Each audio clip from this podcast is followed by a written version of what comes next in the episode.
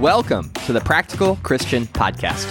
I'm Travis Albritton, a former rocket scientist turned digital missionary, here to bring you the bite sized tips and strategies you need to become an effective Christian. Thanks for tuning in. Now let's jump into it. One of my favorite movies of all time is The Matrix. And if you are one of the five people on the planet that haven't watched The Matrix, totally fine.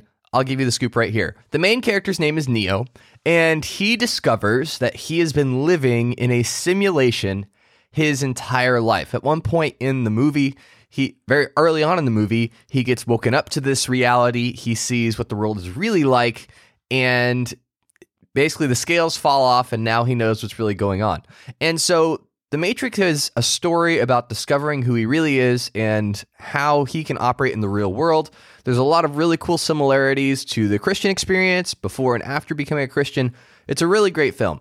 But one of my absolute favorite scenes is when Neo gets hooked up to a computer and starts learning how to fight because in this new reality, he needs to learn how to fight the machines or the computer programs that are running the Matrix. And so he's learning jujitsu, karate, taekwondo, everything. And one of my favorite lines in the whole movie is he has been hooked up in this chair, downloading knowledge of how to fight. And he looks over at his mentor, Morpheus, and says, I know Kung Fu. And it's just, oh, it's this really cool scene. Um, and whenever I see that, I think, man, how cool would it be to have the capacity to learn something that quickly? You just hook your brain up to a computer and you just download it. Well, you can. It's called reading. and developing a love for reading in all forms over the last several years has helped me take quantum leaps forward in my personal life, in my effectiveness as a disciple, and in my ability to master skills. I can trace so much of what I do now to books that I've read, and it really does feel like a superpower. So there are things that I do in ministry that are actually from other books that are not spiritual books, that are business books, that are marketing books, that are sales copy books, and also books about personal development, how to be more effective with your time, how to prioritize your life. So many things cross over into my life as a disciple that it's not just the Bible that gives me tools to help me be effective. Some of my favorite books are about habits, are about how to structure your life, how to figure out what's most important to you and prioritize that, how to break up with your phone, which is uh, an entire episode I'm going to do next week on on uh, basically a book review of that and how it's positively impacted me in my life. But reading is a skill that I can directly attribute to so many positive things in my life. Because if you think about it, you're able to read someone's best thoughts and ideas in an organized fashion, on demand, wherever you are, and you can do it for free. You can either do it by picking up the, a book at the library for free, you can borrow books from other people. If you have friends that own books, you can borrow books from them. And even if you purchase books, they're like less than 20 bucks. And it's the equivalent of sitting down and having a three hour conversation or a four hour conversation with somebody who really knows a lot about whatever the subject is that you are studying. So, for instance, I recently finished uh, a study on repentance, biblical repentance. And I read this book by Richard Owen Roberts called Repentance, the first word of the gospel. And it was incredible. It totally opened my eyes to so many different elements and facets of biblical repentance that I'd never considered before. And, you know, it's a meaty book. It's 15 chapters, about 340 pages.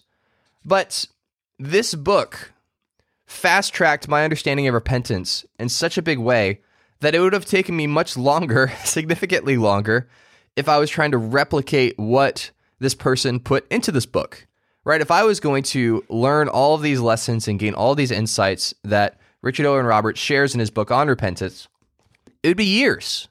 It'd be, if not longer than years, if not decades.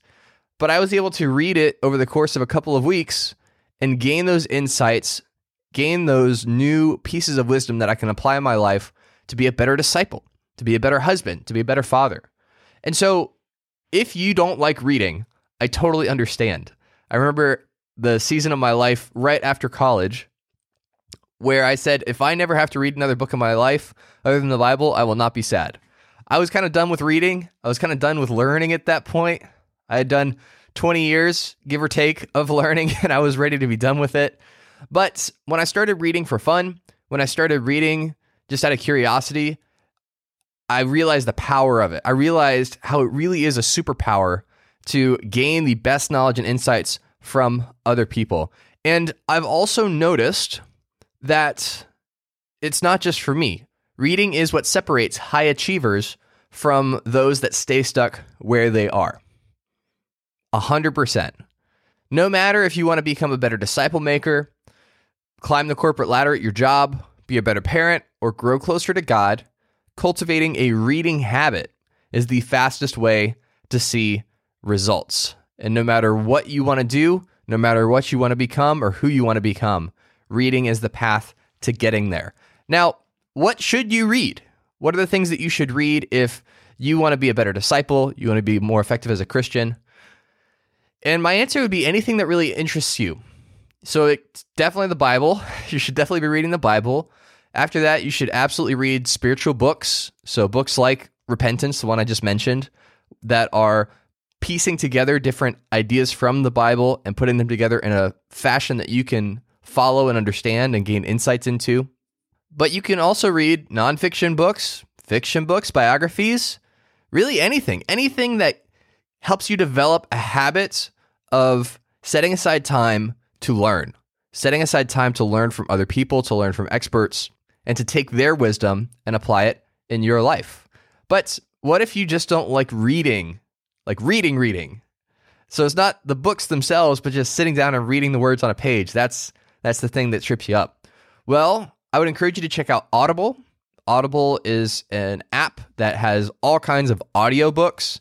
If you struggle to read the Bible consistently, just because of you know the fact that you aren't a big fan of reading or have a hard time paying attention, then there's a really great audio Bible app that I use that I recommend called Dwell.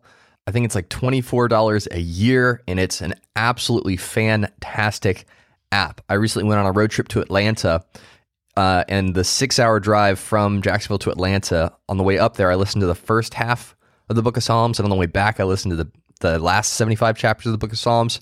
And it was awesome. It was so incredible. Uh, so if you don't like reading the Bible, but you still want to get the Bible into your life somehow, then definitely go and check out Dwell. Or you can find podcasts that interest you. So if you like this podcast, you can search for other Christian podcasts. The Bible Project has a great podcast.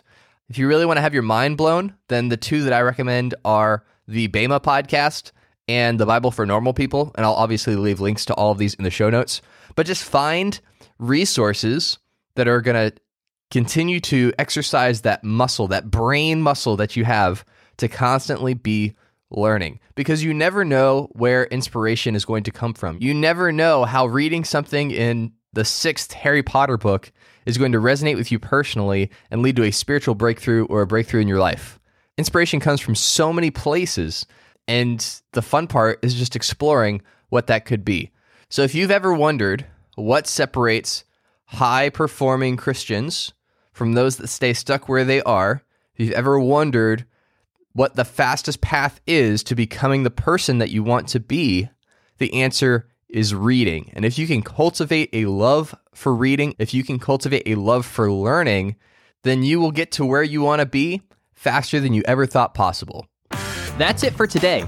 Don't forget to take advantage of this week's free resource by clicking the link in the show notes. And be sure to share this episode with your ministry leader, a person in your small group, or just a friend from church. Thanks for listening to today's episode, and I'll talk to you soon.